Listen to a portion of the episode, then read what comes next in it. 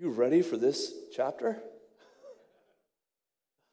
Maybe the thanks be to God today is a little bit of a question mark. What are we reading? You know, we're in the middle of, if you're new here, we are in the middle of a year long series where we are p- preaching through the whole story of Scripture. Um, we're calling this the full story. And so, oftentimes, we're going to find ourselves believing that we are a church that believes in Scripture alone. We're going to face challenging texts like today. Texts where there's a whole bunch of questions. What is going on? Why is this story important? And man, humanity is messed up. My goodness, where do we start? A story of Judah who sleeps with his daughter in law and is deceived into sleeping with her because he thinks she's a prostitute. Where do we start? And where's the good news here? Trust me, there is some incredibly good news and some powerful lessons for us. This is heavy, this is hard. We got to struggle with this text today. So, with that said, would you pray with me and let's invite the Spirit of God to come and teach us? Heavenly Father, thank you. Thank you for the reminder this morning, the words written on this pulpit, that we are a people that believe in Scripture alone. Our faith is by Scripture alone, through faith alone, by grace alone, in Christ alone, your glory alone. Lord, there's a lot in this passage today. I pray, God, that you would speak into it. Lord, that you would help us to understand what is going on, and also, Lord, that we would be able to, by your Spirit, illuminating these words, that you would reveal to us how this speaks into our life here in 2021. Lord, I pray with Doug that we would be a people of justice, we would be a people of redemption, we would be a people that look to you. I just ask, Holy Spirit, that you would speak give this time to you and we love you and we thank you and we praise you. In your name we pray. In the name of the Father, Son, Holy Spirit. Amen. So, this passage in Genesis 38, if you have been following along in the reading plan, it's a bit of an interruption. We're in this wonderful story, many people's favorite story in the Bible, the story of Joseph. And then all of a sudden in chapter 38, we have an interruption, and in enters the story of Judah, J- Joseph's older brother, and his interactions with Tamar, his daughter in law. And we're going to land today on a promise that is made to Judah. A wonderful, glorious promise that it seems, as first blush, a promise that he does not deserve. We're in the second part of the story looking at the promise. A promise that God has given to his people, a promise that we don't deserve, a promise that we don't earn, but a promise, as we talked about last week, that we receive and that we believe. And today we're going to be looking at this promise as it relates to the Lion of Judah. The Lion of Judah. And as we look at this promise, it actually is going to come out in this chapter. So stay with me. As we look at this promise, the first thing I want us to get at as we delve into this story is that this promise, there's more to this story than meets the eye. It's like watching a great Sherlock Holmes story, a detective coming in, and as you read this, at first blush, it just seems like a whole bunch of scandal and deceit, especially as we read it in our English language. But as we read this, there's some important insights that I'd like to pull out. First, in this, this promise, it's, it's about more than deceit, it's about justice. It's about justice. In particular, justice for Tamar. And to understand why it is about justice, not just about these horrible sins and the, the prostitution and the adultery, but, but about justice, it's important to understand at that time the law of the day. There was a law called the Levirate law. And the law in those days was that if you were a widow, your husband had died, the family it was to take care of you. You see, a widow was in a horrible situation in that society. They had, they were, they were, there was no dignity, there was no future. All of their identity was wrapped up in being a part of the family that they had married into. And if you were a widow and you had not had an heir, a son to continue on the, on the line, you were in bad circumstances. And the law at that time said if, if this happened to you, the family, if there was any other brothers, would then be, the brothers would become your husband. And then he would give you an heir, and you would be able to continue on to stay in the blessing and the, the goodness and the provision of being a part of this family. In this story, we didn't have time to read the whole chapter of 38. We learn that Tamar, has been married to Judah's son, but we learn that Judah's son is evil and the Lord smites him for his evilness. We don't know what it was, but we know that he was incredibly evil. And then we learn uh, of that, that they follow the law and they give to Tamar Judah's second son, and then he does evil. And the Lord smites him, kills him. And then, as we pick up in this passage, we see in the text that the third son who Judah was to give to Tamar, Judah then is starting, there's something going on. And, and as he's thinking about this, he's afraid for his son. But he's also in a bit of denial.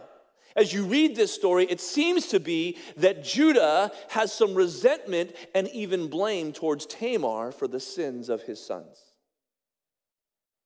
Their deaths are not their own fault, are not because of their own evilness. It seems to be that, it's, that, that he is connecting Tamar to them.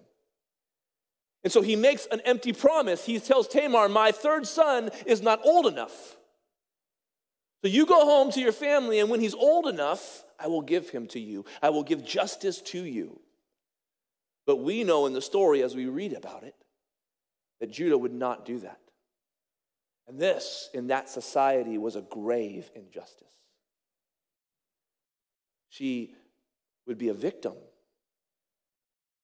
And it was a horrible thing to do. And Judah doesn't see it. And in this passage, what is so interesting is that Tamar goes, and even though she's not given justice, she then takes action and she goes and gets her justice. If you look at, at verse 20, I'm sorry, verse 14, you see verbs of action that Tamar takes because of the injustice done to her. It says this She took off her widow's garments, covered herself with a veil, wrapping herself up, and sat at the entrance to Enaim, which is on the road to Timnah. For she saw that Shelah was grown up. This is the third son of Judah, and she had not been given to him in marriage. And if she, as you follow along with the story, she pretends to be a prostitute. She covers herself. And you see in Judah just a really messed up man. He ends up sleeping with her and promises a goat. Says, This is the payment for this. But she doesn't have a goat at the time, so he says, she says, well, just leave your, your rod and your seal. In essence, this would be like saying, you know what, you can't pay the tab, leave your wallet, come back forward after you pay the tab. Okay? Long story short, she gets this, and that is what she wanted. She wanted proof, justice for her that Judah did not give her. You see, in this passage, what is so interesting is the highlight of the sin is not even the sin of commission. There is sin of adultery and sleeping with a prostitute and deceit here.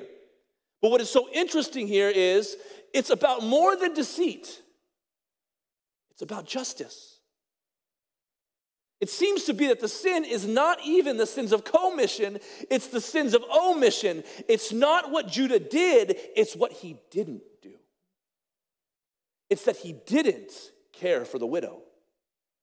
This, in the story, the full story of God, is a theme that we see throughout. There are texts throughout as we read the story of time and time again when God's people do not act for the, for, for the oppressed, for the just, that God judges them.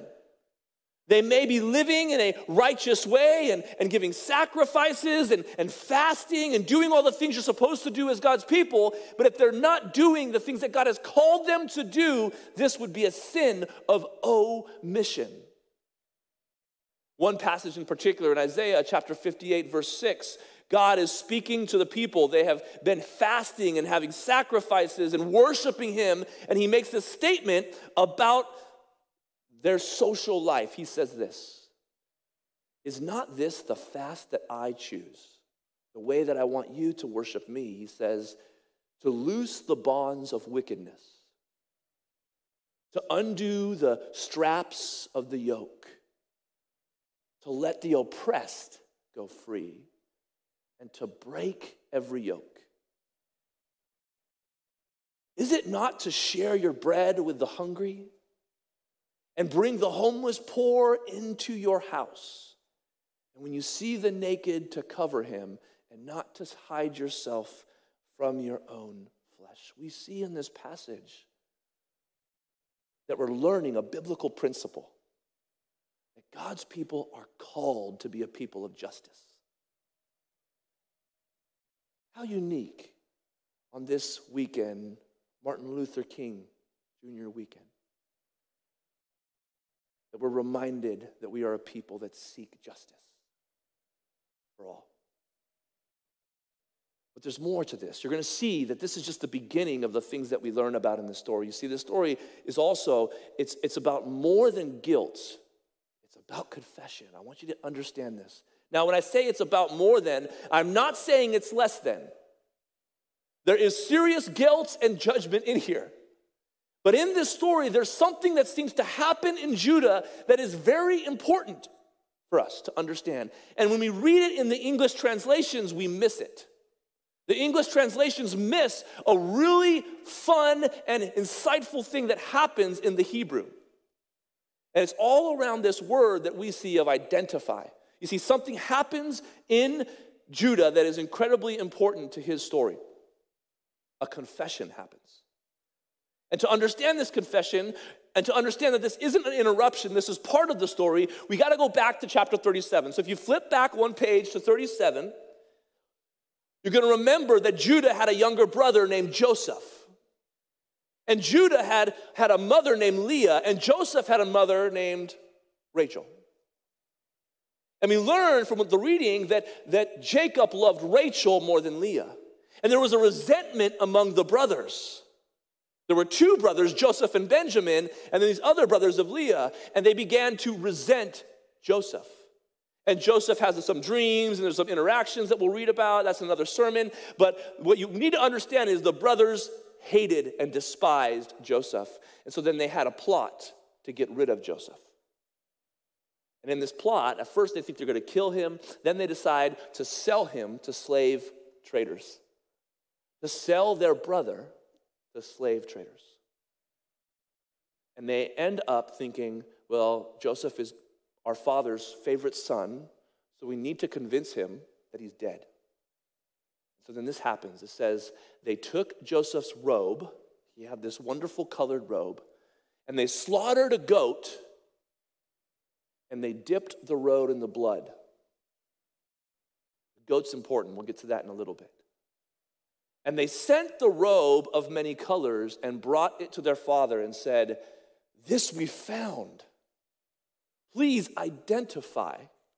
The word here is hakar na, the Hebrew word. Look at this, examine this to see whether it's your robe or not. And he, Jacob, their father, identified, but the Hebrew word here is actually different. It's weyacharna, which which is he identified it or he recognized it. He saw it, and all of a sudden he realized it is my son's robe. And a fierce animal has devoured. Joseph is without doubt torn to pieces. Jacob does this. And do you not see, even in the Hebrew language and even in what is happening, echoes of what Judah is about to experience with Tamar? There's a profound experience that Judah has with Tamar. Look at what happens.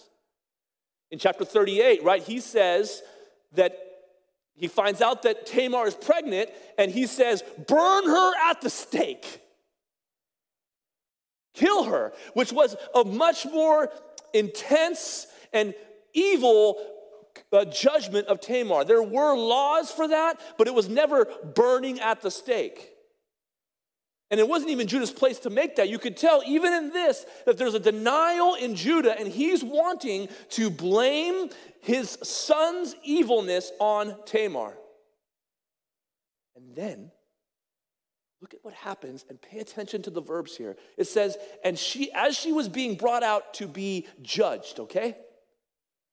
She sent word to her father in law, Judah, and says, By the man to whom these belong, I'm pregnant.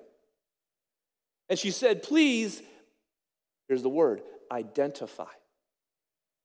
Hacher na. The same language that Judah said to his father with the coat, she then says to him,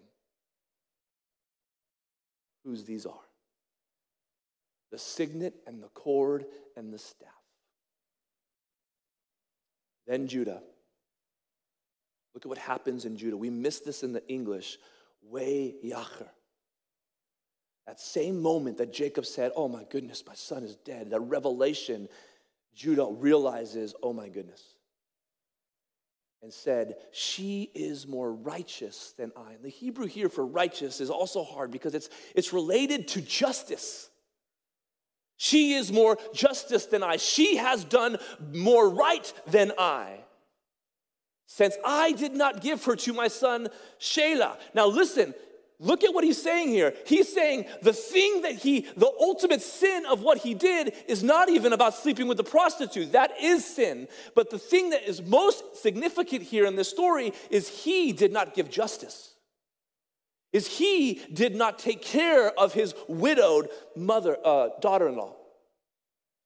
And he said, She is more right. She deserved the justice. And he seems to have something happen in his heart. It's like the scales fall off of his eyes. Many commentators will say this seems to be a moment of change in his life. It seems to be a moment of revelation when he realizes, oh man, maybe even, we could conjecture a little bit, the evil of my sons that may be a part of my fault for raising them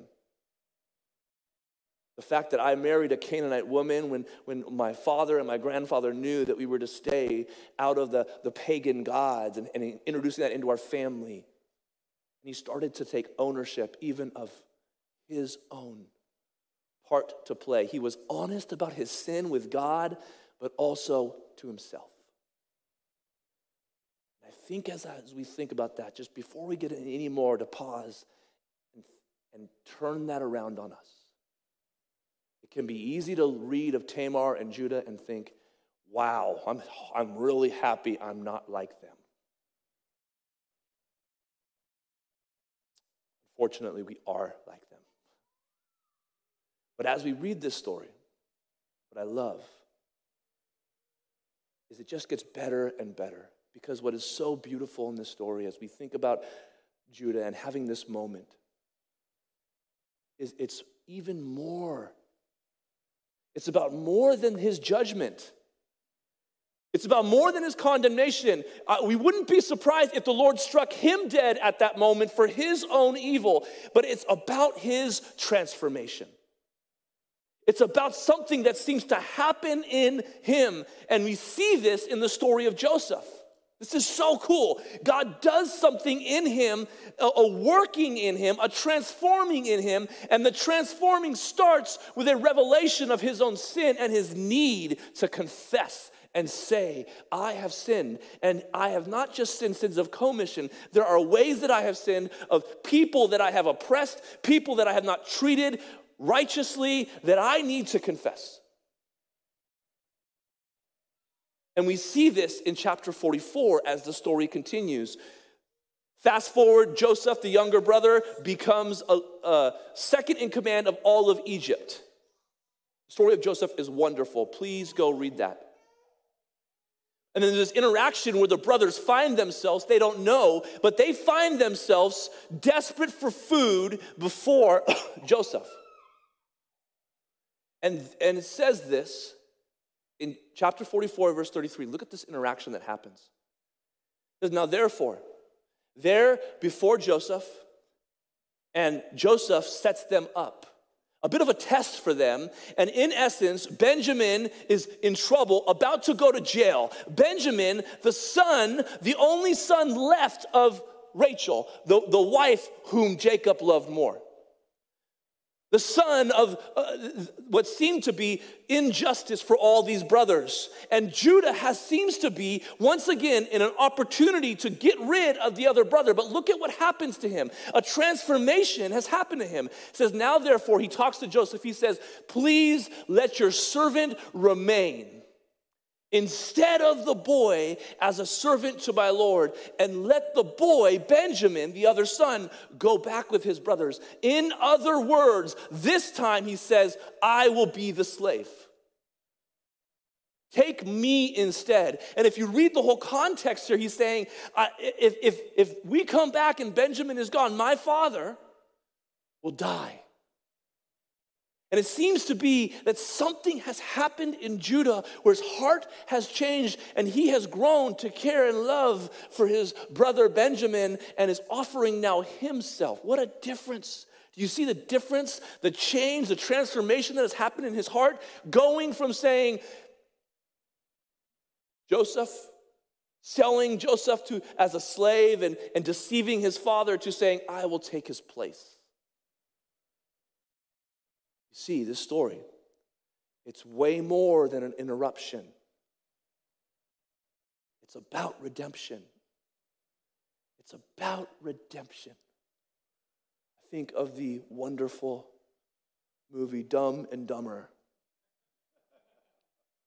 When Harry is talking to Lloyd, Lloyd has sinned pretty, or just really messed things up, and Harry says, You go and do something like this and totally redeem yourself. You know the story. A wonderful moment. In this story, we see redemption, redemption of Judah. And this is the theme of Genesis. This is the theme of Genesis. As you look at the story of Joseph, the, the whole story of Genesis is this idea of redemption.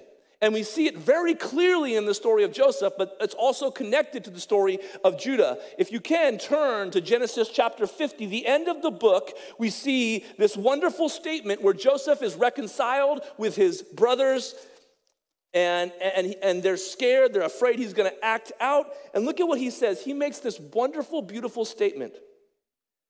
He's talking to them, he says, As for you, the, you brothers who sold me into slavery, who left me for dead, he says, You meant evil against me. But God, He meant it for good. To bring it about that many people should be kept alive as they are today. Don't miss this, church. Don't miss this, friend. When evil seems to be around you, when anxiousness, darkness seems to be around you, these principles are true today as they were then. Paul tells us in Romans, he says, and we know that in all things God works for the good of those who love him, who've been called according to his purpose. God works all things for the good. As we read this story, as we, as we think through this hard difficult passage, there's an incredibly important truth that we get after. See, the story, it's, it's about more than deceit, it's about justice. It's about more than guilt, it's about confession. It's about more than judgment, it's about transformation. It's about more than an interruption, it's about redemption. It's about more than Judah, it's about Jesus. This is what is so wonderful is what is so wonderful about the full story. We break over the evil, we get wrecked by the law. But we know that there would come one from the line of Judah who would live perfectly and righteously. We know that one would come who would be able to do what every single character on the way could not do. And we read of this in the blessing that Jacob gives over Judah. You can turn to chapter 49. As you read this blessing, uh, it, thinking about this story on first blush, we think, okay, if you've been reading in chapter 49, Jacob is about to die and he's about to bless his 12 sons. Judah's older brothers don't get the greatest blessing. As a matter of fact, it's more curses than blessings because of their evilness. And as we read it, we, not knowing that something seems to happen in Judah, we think, oh man, Judah better embrace for something really messed up because he deserves it. Look at what happens. Look at this promise to Judah. It says this Judah is a lion's cub. From the prey, my son, you have gone up. And Jacob stooped down. He crouched as a lion. And as a lioness, who dares rouse him? Jacob is giving this blessing to Judah, saying, You are going to be a people of might and power and strength. And listen to this. He says this the scepter, scepter is a kingly majesty promise. It shall not depart from Judah, nor the ruler's staff from between his feet until tribute comes to him. And let and to him shall be the obedience of the peoples. In other words, out of you, Judah, out of messy, messed up Judah, a king will come, a king that will rule. And this king says he would be binding his foal to the vine and his donkey's colt to the choice vine. Commentators say this is most likely a prophecy of the triumphal entry when Jesus would come on a donkey.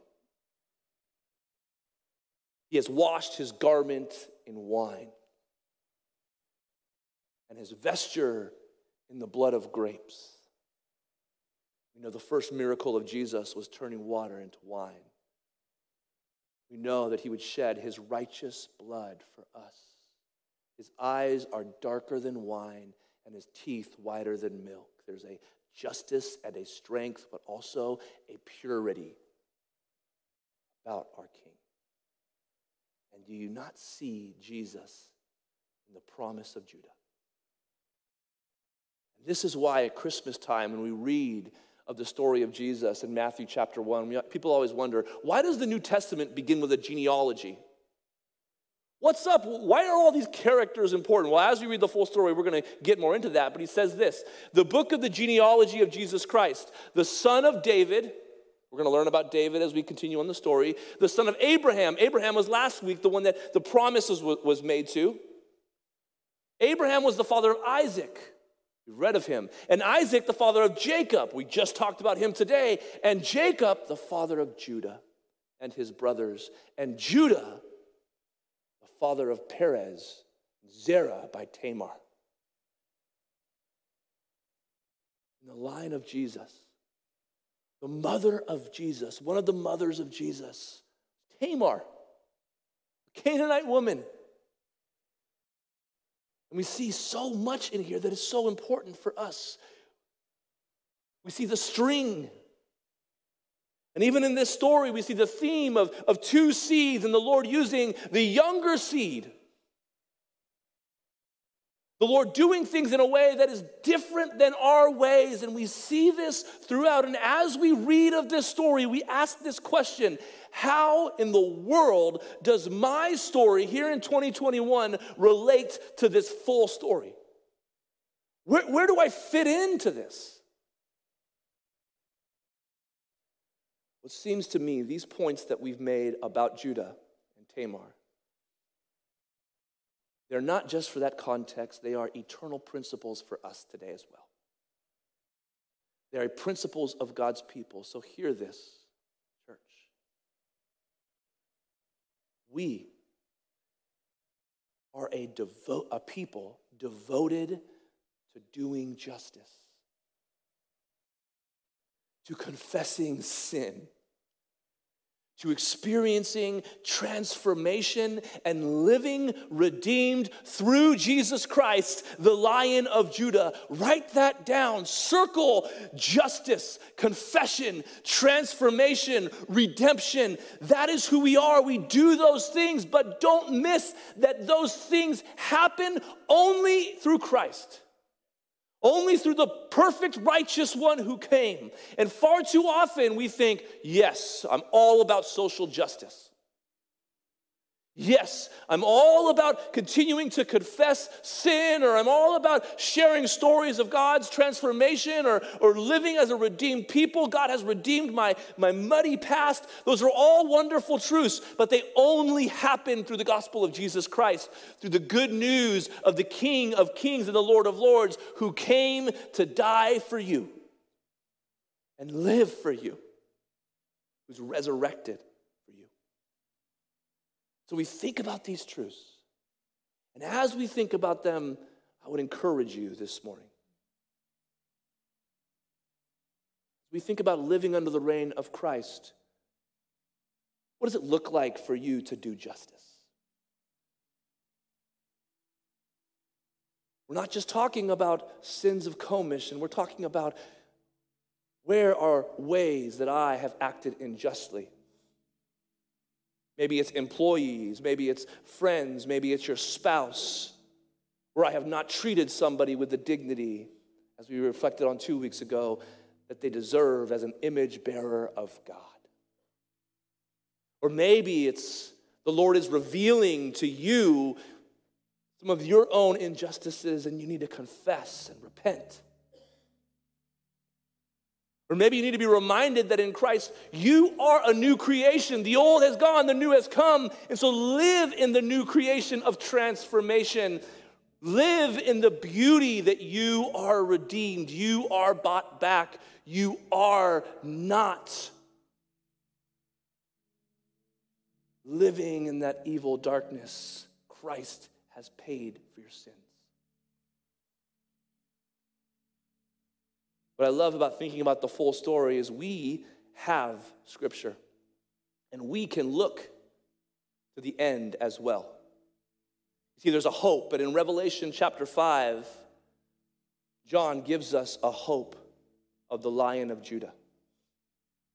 And as you read of this hope, maybe in this moment, you're feeling a little overwhelmed by our world. Maybe you've turned on the news and politically you're concerned about some politics, concerned about the health of our nation. Maybe you're concerned about some social issues. Maybe there's stuff happening in your life. Maybe COVID itself has, has wrecked you. And as you think about this, I'd like to read to you of the Lion of Judah in Revelation. Says this